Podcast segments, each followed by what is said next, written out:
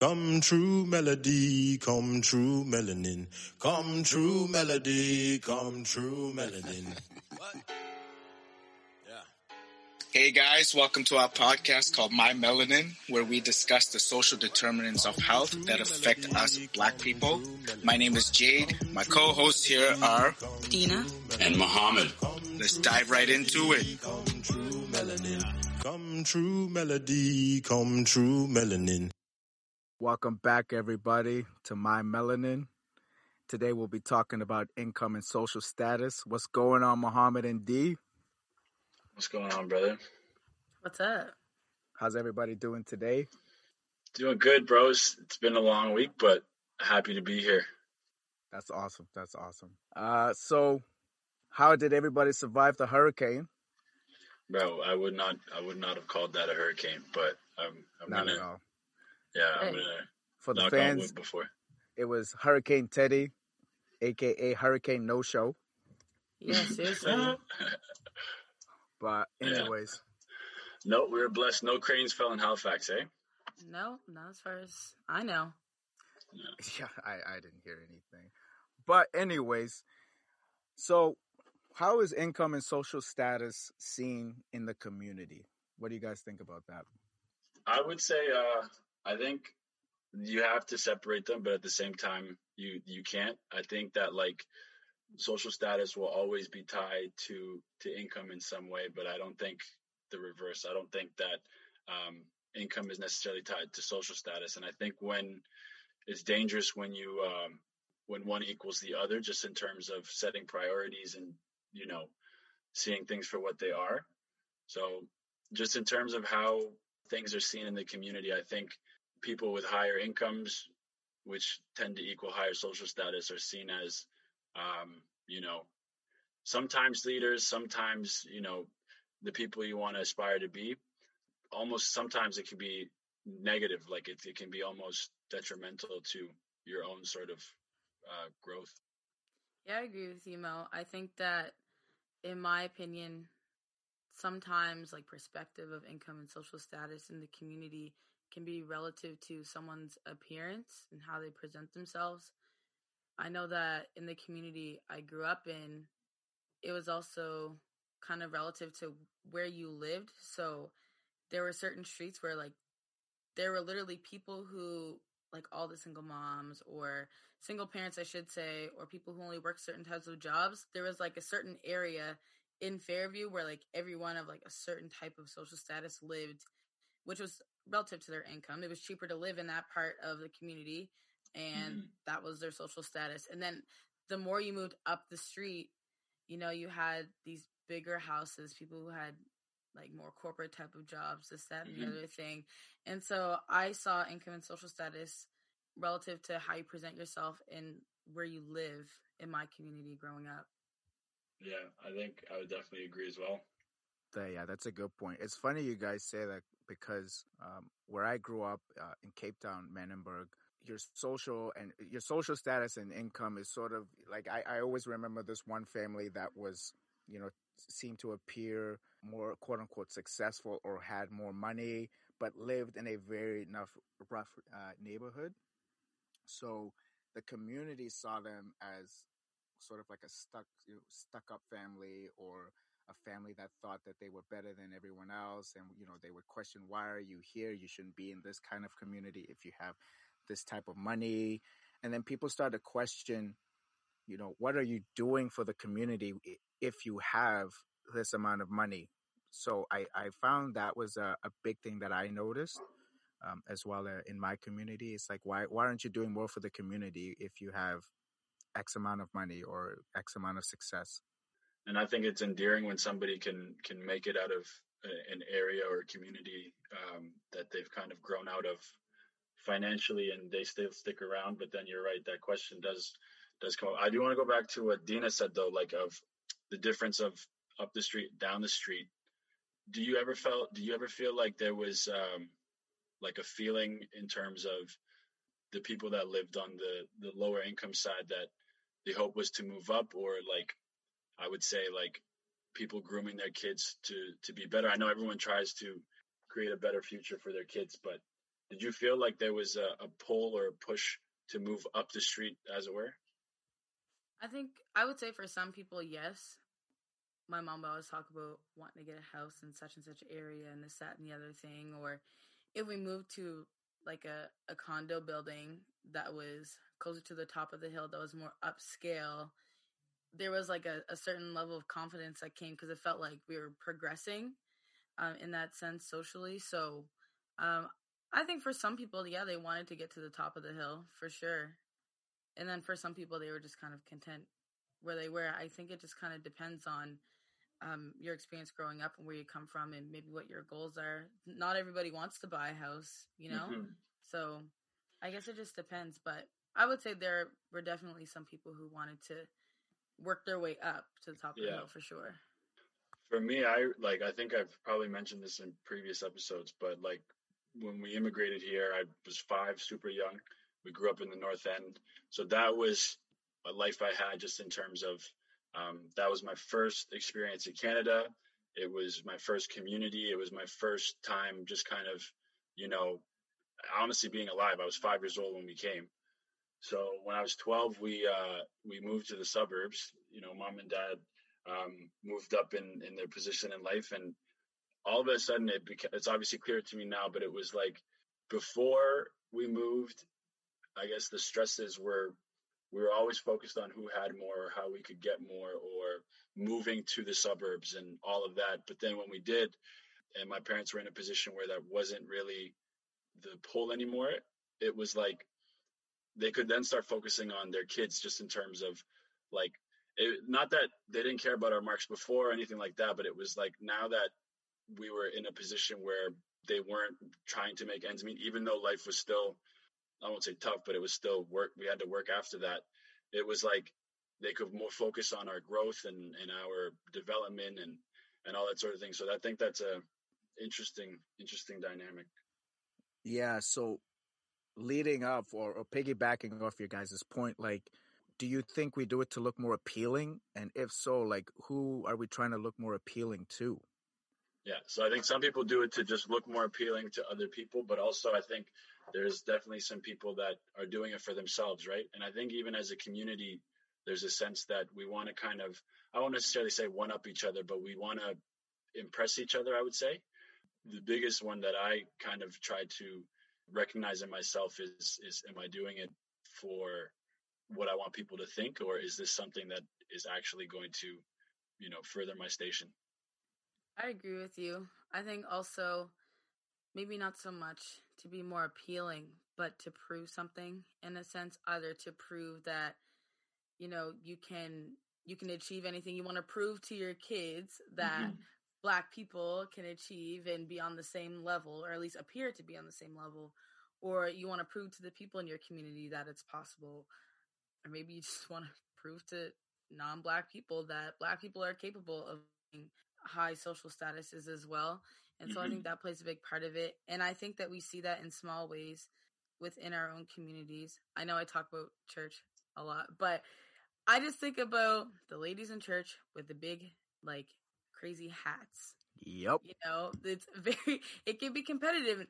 Who has the better outfit? Who has the better hat? Who has suits. the bigger hat? And it's the suits, you know, and it's all related to social status in a sense, you know, people want to be approved um, in that way. And so they, they kind of show up and, and show out. And so we see that happening in small ways in our communities, I find. But I do think that there is a sense of wanting to prove um, ourselves and that we can do it without, you know, being given a handout by the government or being given a handout uh, by someone from outside of our community that we can do this ourselves. Mm-hmm. I think one question and one interesting way that um, or I guess a question I could ask is um, why, like, as a community as a whole, how do you think um, we go about obtaining social status or you know furthering our, our income if if that's our goal? Like, we're not definitely not, not everyone's the same. Not everyone does things the same way. So, just uh, how do you guys feel about the different means that we as a community go about, you know, providing for ourselves or for each other or for our future? I think that it has to do with how we define like good or high social status for ourselves in our own community.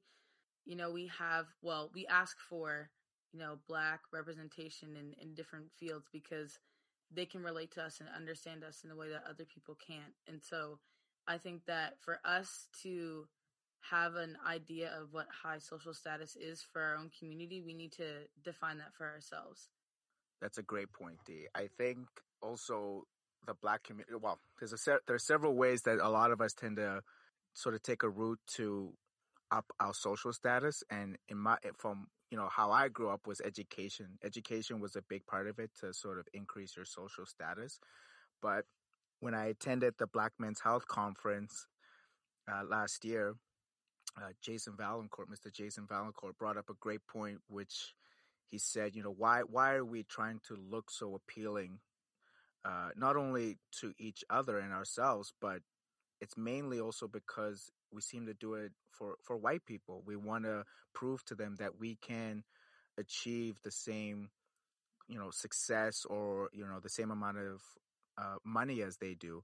Mm-hmm. So I think that that's also a big thing that I learned from from that part of the conference.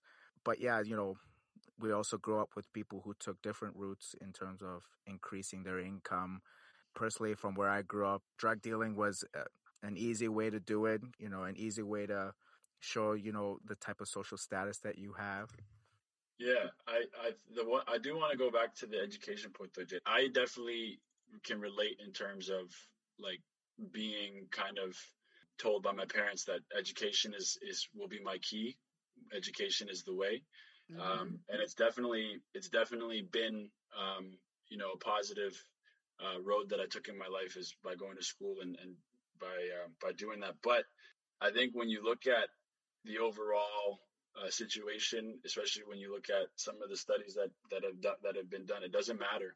Like I I can relate to, or I can say um, a story where I was in in high school and uh, having this um, conversation with my guidance counselor, who I think I was in grade ten, supposed to be the person that guides you on the path. And I told her that I wanted to do medicine, and my science classes weren't strong. I wasn't good, you know, um, in the classes you need. But I was also in grade 10. All you needed to, I feel like if I was, if the message had been work harder, apply yourself, um, things would have been different. She completely steered me away from that. Uh, and it kind of reminds me of uh, a scene in the Malcolm X autobiography where he talks about being a really young kid and he was living with um, this white foster family in a white neighborhood, white community. And this is back before civil rights, um, before the whole civil rights movement in the States. And he was the smartest kid in his class, and he was the only black kid. Um, and he's having a one on one with his teacher, and he tells his teacher he wants to be a lawyer. And he has top marks in the class. There's no reason why he wouldn't be intellectually or at any level. Um, and the guy, the, the teacher basically tells him, you know, you're not smart enough you're better off as a carpenter working with your hands. So I don't think the message is that abrupt in today's time, but I think it's still it's still there in the in the sense that like I I think at a young age we're steered away from even being able to think that we can get there and there's few of us that break through there's that obviously we're yeah. given this cap that we don't yeah. seem to be told to pass or we can't pass sorry is yeah. what i should say and even like uh, there was the report that we were discussing just about race disparity in American colleges, and it's crazy that we got to use American stats because we don't have anything like that in Canada to to quantify or to you know follow what the trends are. But being you know the country most similar to us, there's a huge gap, and it's for no reason in the sense of the numbers of college um, college graduates that are black, the number of post college graduates that are black. It's not, yeah, it's, it doesn't make sense. So, kind of going off your point of education, I was, as you were talking, I was thinking about what do we tell ourselves or what have we been taught as black people? And there always seems to be this narrative of we have to work our way up to obtain certain things. And it seems that for white people, they already have this mindset of they own wealth already and it's why are we taught that we have to work hard to obtain something if white people are, are being taught as children that they already have it. And so you know what narrative is, is being fed to us? And i think that that narrative has been fed to our community for a long time. And why you see you see so many black women especially enrolled in college and then you know they're working hard working hard. And i might have the same degree as you know a white woman but she's getting a, a higher level paying job than i am even though she's still getting paid less than men Mhm. or white men you know what i mean? And i Mhm. just Yep. it just seems like there's always this narrative of we have to work 10 times harder. I remember seeing something about um, michelle obama and how you know would she have been perceived as being worthy of being a first lady if she didn't have the degrees if she didn't have this that and the other thing. Whereas like what did the other first ladies have? Not half of the amount of education this that and the other thing right? And so it just seems like there's this narrative of we have to work 10 times harder to obtain higher social status and it just seems like it's almost never attainable but then Yeah. non-black people already have this mindset of well, why why wouldn't I be able to have this? It's already mine. It's you Yeah. know like I see wealth all around me. Of course I can have it. And so there just seems to be something that we're being taught.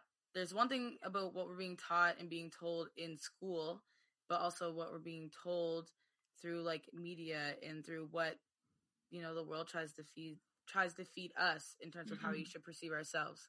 Yeah, that's a really good point, D. You know, and even looking at, you know, I'm trying to get into med school and stuff, and and just even looking at the statistics of black students that do get into med school, but people don't realize how many black students drop out of med school Mhm. why and you have to ask you know why is that happening and and you know talking to a few students it's because they felt they didn't have as much resources as you know other students had um, the other the other point that i was just thinking about was how and why why have we started from so far behind everyone else why is it that we have to prove ourselves in a sense to to make you comfortable so I had a good conversation uh, with one of my best friends and physio, uh, Crede, uh, just a short conversation. He brought up today that he had a, a patient come in and was questioning everything about him. Like she basically asked him, what are your credentials? Where did you go to school? How long have you been doing this? And so on and so forth. And you have to ask yourself, you know, why do mm. people feel the need to to ask these questions. And by the way, Crede works in the hospital. There's you obviously need some form of credential, or uh, you just need. you- Yeah. no way it's just didn't just like showing there. up there. No Yeah. ways. Yeah. Ways. And it's uh, one thing I learned this year is is just like how, in terms of learning med in med school, everything revolves around the white body. So like even when it comes to treating like let's say skin diseases on black people, y- many doctors aren't even able to recognize what it looks like. For example, what a, a tick bite or what whatever looks like on a black person's skin because you're not taught and at that level what different rashes look on different people and things like that so i think like and that's something that i'm learning this year in terms of like as i learn about things in my life which blew my mind um so i think that the that kind of speaks to jade your your point of Wow. um how many black students drop out yeah I mean, I mean, it'd be taxing, man. It'd be so like it would be so taxing. You know, you already work so hard to get to that point, and the the whole kind of I would say foundation you're built off or you're working off of doesn't even support or can't take care of you. Exactly. I agree with you. I mean, there are studies out there and beliefs out there that black people have thicker skin, so therefore their pain tolerance is higher. Which yeah, man. When I heard that, no I was like, "What, bro?" It was it was it was wild to me. Wild. Yeah, what's crazy is I was doing this like seminar with uh, Dr. Dryden and uh, Dr. Barb Hamilton, just talking about Black health, and there are so many medical procedures that have been created that we use um, today in the hospitals, that regular procedures that were tested out on Black people, and a lot of them were tested out on Black women, and they were actually very hurtful, very painful. They cause a lot of like trauma to the body um, for these Mhm. black women, and people still use them, and they teach the same procedures in medical schools today. So, hmm you know, what people are being taught to do in terms of healthcare, it's not okay. Yeah.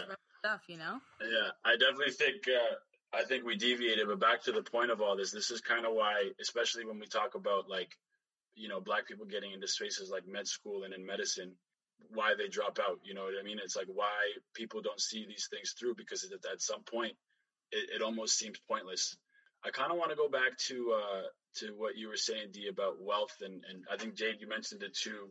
Um, why do we always feel like we we have to kind of like start from the bottom, or like why do we feel like we're already at a disadvantage? Um, and one thing that I think about all the time is inheritance. So, like as an immigrant, the last I would say six years of my life, I've been you know around inheritance. I took a lot, a few law courses where I learned how that, the law works around that. And I realized that when that time comes for me, I hope it's forever away. I, like my parents won't have much, right? And I don't have grandparents or great grandparents or anything like that in terms of uh, uh, uh, inheritance and in, in, a, in a linear and the most obvious, easy access to wealth. And when we talk about indigenous black people to to Nova Scotia or even North America, at every point that black people were ready to settle down and build, we literally weren't allowed. So, right, when you have situations like what happens in Africville, how are you supposed to have generations that can build on what the previous generations did when at every point of success, it's literally snatched away? So, I think that's why we, we have a generation now, our age, where um, people are really starting to get to certain places in life and it'll be great to see in two generations what Nova Scotia and, and Black people in, in, Atlantic Canada look like. Um, but I think that offers a little bit of a reason for why, for us, like why do we feel like we're starting over when our parents felt like they started over, when our grandparents felt like they were the ones starting over. So, yeah. Yeah, I I totally know what you mean, Mo. Um, that's a very good question. Of you know why do we feel that way and why do we feel like we're starting over? I think now that so much education has been made public just about multiple streams of income and what does that look like. I will say that as an entrepreneur, a lot of people think that because I have my own business that I'm rich now and I'm mm. not. And you know, we need to be honest about the journey and yeah. and you know, you have to invest like for a while before you actually see the return on the investment. And exactly. even though the return will be greater than what you've invested, you're gonna spend some time, you know. Yeah. You know, paying it, paying on some things. You know what I mean? Mm-hmm. Isn't there a time frame? Like, isn't it like three years to your business become successful when you're starting a business or something like that? But anyways, yeah. I, I heard. I think it's like it's something like, like, the first five years you should. Yeah, it's like a two to five profit. year. Yeah, it's like a yeah. two to five year window depending profit. on you know, there's different factors that you know, not you know, you can't just think that you're you can be an entrepreneur and then you're just gonna be like rolling in the dough because mm-hmm. I still live at home with my parents, so there's that. You know, if that was mm-hmm. the case, I would have my own crib. I mean, honestly though, I, I'm just like, yeah, you're saving money. Like, I, right. that's the other thing about like, that's the dilemma that I think no no generation previous to us has had is like, honestly, moving home is like the smart decision it's not a, it's not like I don't. Yeah. But then at the same time, it's like you know, for some people, I know people who are like this who they aren't gonna know how to be smart with their money until they're in yeah. a position where they have to pay for things. Yeah. And so sometimes people have to move out and have to pay bills and mm-hmm. this, that, and the other thing to really get a sense of what it is, what does it mean to create a budget and this, that, and the other thing, which speaks to financial literacy, which is something that lacks in our community as well mm-hmm. um, because we weren't really taught those skills many many years ago because it would have prevented us from being you know we couldn't we couldn't stay slaves yeah. we couldn't continue to be slaves if we knew how to manage money and make money you know knowing how to read and things like that these are things that people prohibited us from actually having access to and learning how mm-hmm. to do so that we could remain dependent on the systems that they set up for themselves to succeed at the end of the day so yeah there's it's all relative. So true. And to to your point, Mohammed, like why do we start sort of from from behind? I think it's also because like if we compare black people to you know to white people if they if somebody started in the exact sort of same position as we do as we have financially let's just say financially like because you had brought up your you know your ancestors were you know started off from a rough uh, beginning.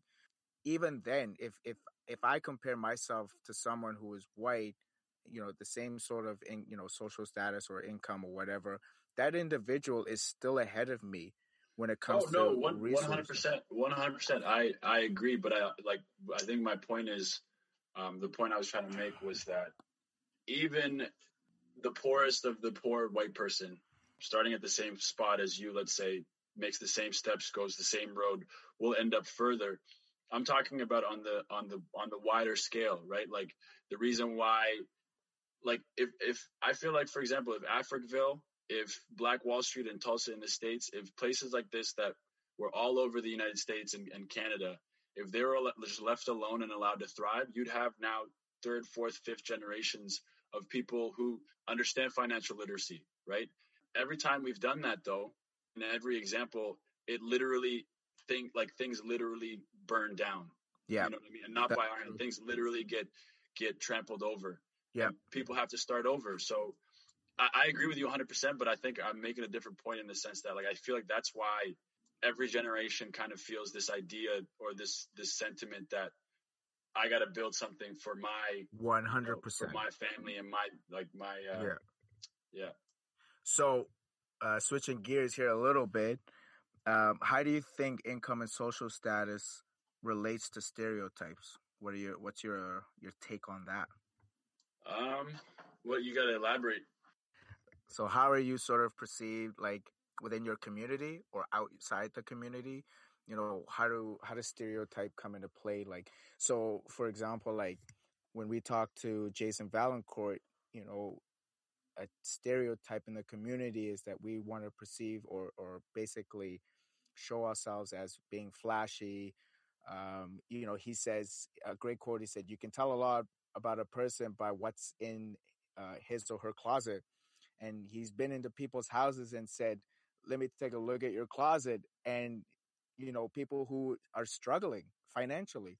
And he would just say, let me go into your closet and, and see what's going on. Anyways, these people would have a ridiculous amount of flashy mm-hmm. clothes and sneakers and that. And I think there's a stereotype that, in my opinion, that carries within our community along with outside our community as well. Yeah, I think the the stereotype, like that's the thing. I think once there's a, an idea that once you have money, you have to let everybody know. And like, right, Dina made the point of with, with regards to opening up a business, running her business, investing. I think that's a that's something that as just in general we don't value i would say or i haven't seen valued in as a whole just investing time investing money mm-hmm. the idea of um, putting something away and that's something that i honestly i'm getting better at and learning in terms of my own my own journey but yeah I think speaking to that also kind of going back to what I said earlier about how, you know, where people lived in my community, you know, top of the hill versus the bottom of the hill. There were people with particular labels, I won't say, but there was this one street and it was like if you lived on this street, everyone like knew your business. I don't know, there was always some sort of label that went with like what type of lifestyle you had. If you lived on like one of these two streets, like it was it was interesting the kind of stereotypes that people would come up with. Um, Did those have to do like we're we're both sides of the street, like same level of income, same level of social status in terms of the the people that live there? Um, it depended. We, I mean, there are people. Tough who, to say. Yeah, like you know, there are people who were living on income assistance, and there were people mm-hmm. who had minimum wage jobs. But there were also people who were working in management and this, that, and the other thing. So it kind of depended. But I mean, sometimes you also stay where you are so you can save more money. You know, people want to pay where rent isn't too expensive so that they mm-hmm. can save more. And then maybe they want to invest in something down the road. It all kind of depends on intention. But I think too, income status and stereotypes, like you said, people kind of want to show off, like being flashy and things like that. And when you see people making money and they want to wear expensive clothes and, and all this jewelry and this, that, and the other thing. And you kind of see it's funny because sometimes it's it's glorified to black people, especially black men. You see a lot in the media, the grills, the big chain, this, that, and the other thing, the car, the girls, what mm-hmm. have you, this, that, and the other thing. And it's always associated with money, oh, I got a lot of money, so these girls love me. This, that, and the other thing. I'm not a rapper, but that's what they say. I mean, I was, I was You know gonna I say, mean? keep going, keep going. Bars, bars, bars. Bars. So like, you know, it's always and then it goes to the stereotype and this this looks good to us because we see us in this state, you know, in the media. Mhm. But then white people are saying you're thugs if you look like this. And so what we see as money and higher income status and social status is what non-black people are seeing as negative and seeing as being thugs or being ratchet and this, that, and the other thing. yeah. And so they're feeding us an image that we think leads to success when it leads to a negative stereotype from other people. So I find it very interesting. It's a lose How- lose. It is, you know, and sometimes we don't see that until we get caught up in it. And when we don't do those things, let's say we don't get into the whole flashy thing, you know what the quote is, right? You're not black enough. And I've heard that so many times. Or I would, I would, I would say you don't dress black. Like I don't, I don't think it comes like it don't, it doesn't come off that aggressive. But I definitely have like you don't dress black, or why, why do you dress like that, or like why do you dress like a white guy? do you know how many times I've been asked the question, do you own Jordans? Oh yeah, that. I'm But mad. do you It's- though? In that's that's that's not up for that's not but, of but do you though?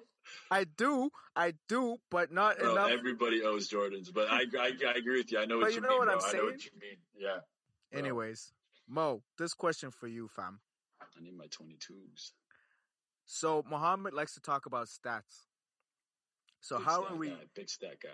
how are we using American stats but share the same experiences in terms of like, you know, lack of a better word, you know, race based data? I think we what, what like what choice do we have? I think when you look at our societies, I think we definitely as a Canadian society, I think our aggressions, transgressions, microaggressions um, aren't as in your face as the as the American flavor. But I think they're still there. Both countries were built on the same ideals. Everything is more or less the same. So I think when you look at what's happening there, obviously the the one um, uh, I think I might have referenced it in this in this podcast or before, but talking about the wealth gap in Canada and how it's it's literally you can see it split along lines of race. That's how wealth is divided. More black men work after the age of 55, which means that more black men are not retiring when they're supposed to or when everybody else is and, and are working longer. So, and that's the that's the Canadian stats. They and uh, let me just pull it up. It's uh, it was from the Canadian Center of Policy Alternatives, um, and they're the ones that did this wealth report. But they referenced that even for them, they had to kind of start their research where the American stats started or where the American reports came from. Um, and they called for Stats Canada to include more of that race based questioning to kind of hone down exactly where the lines are drawn.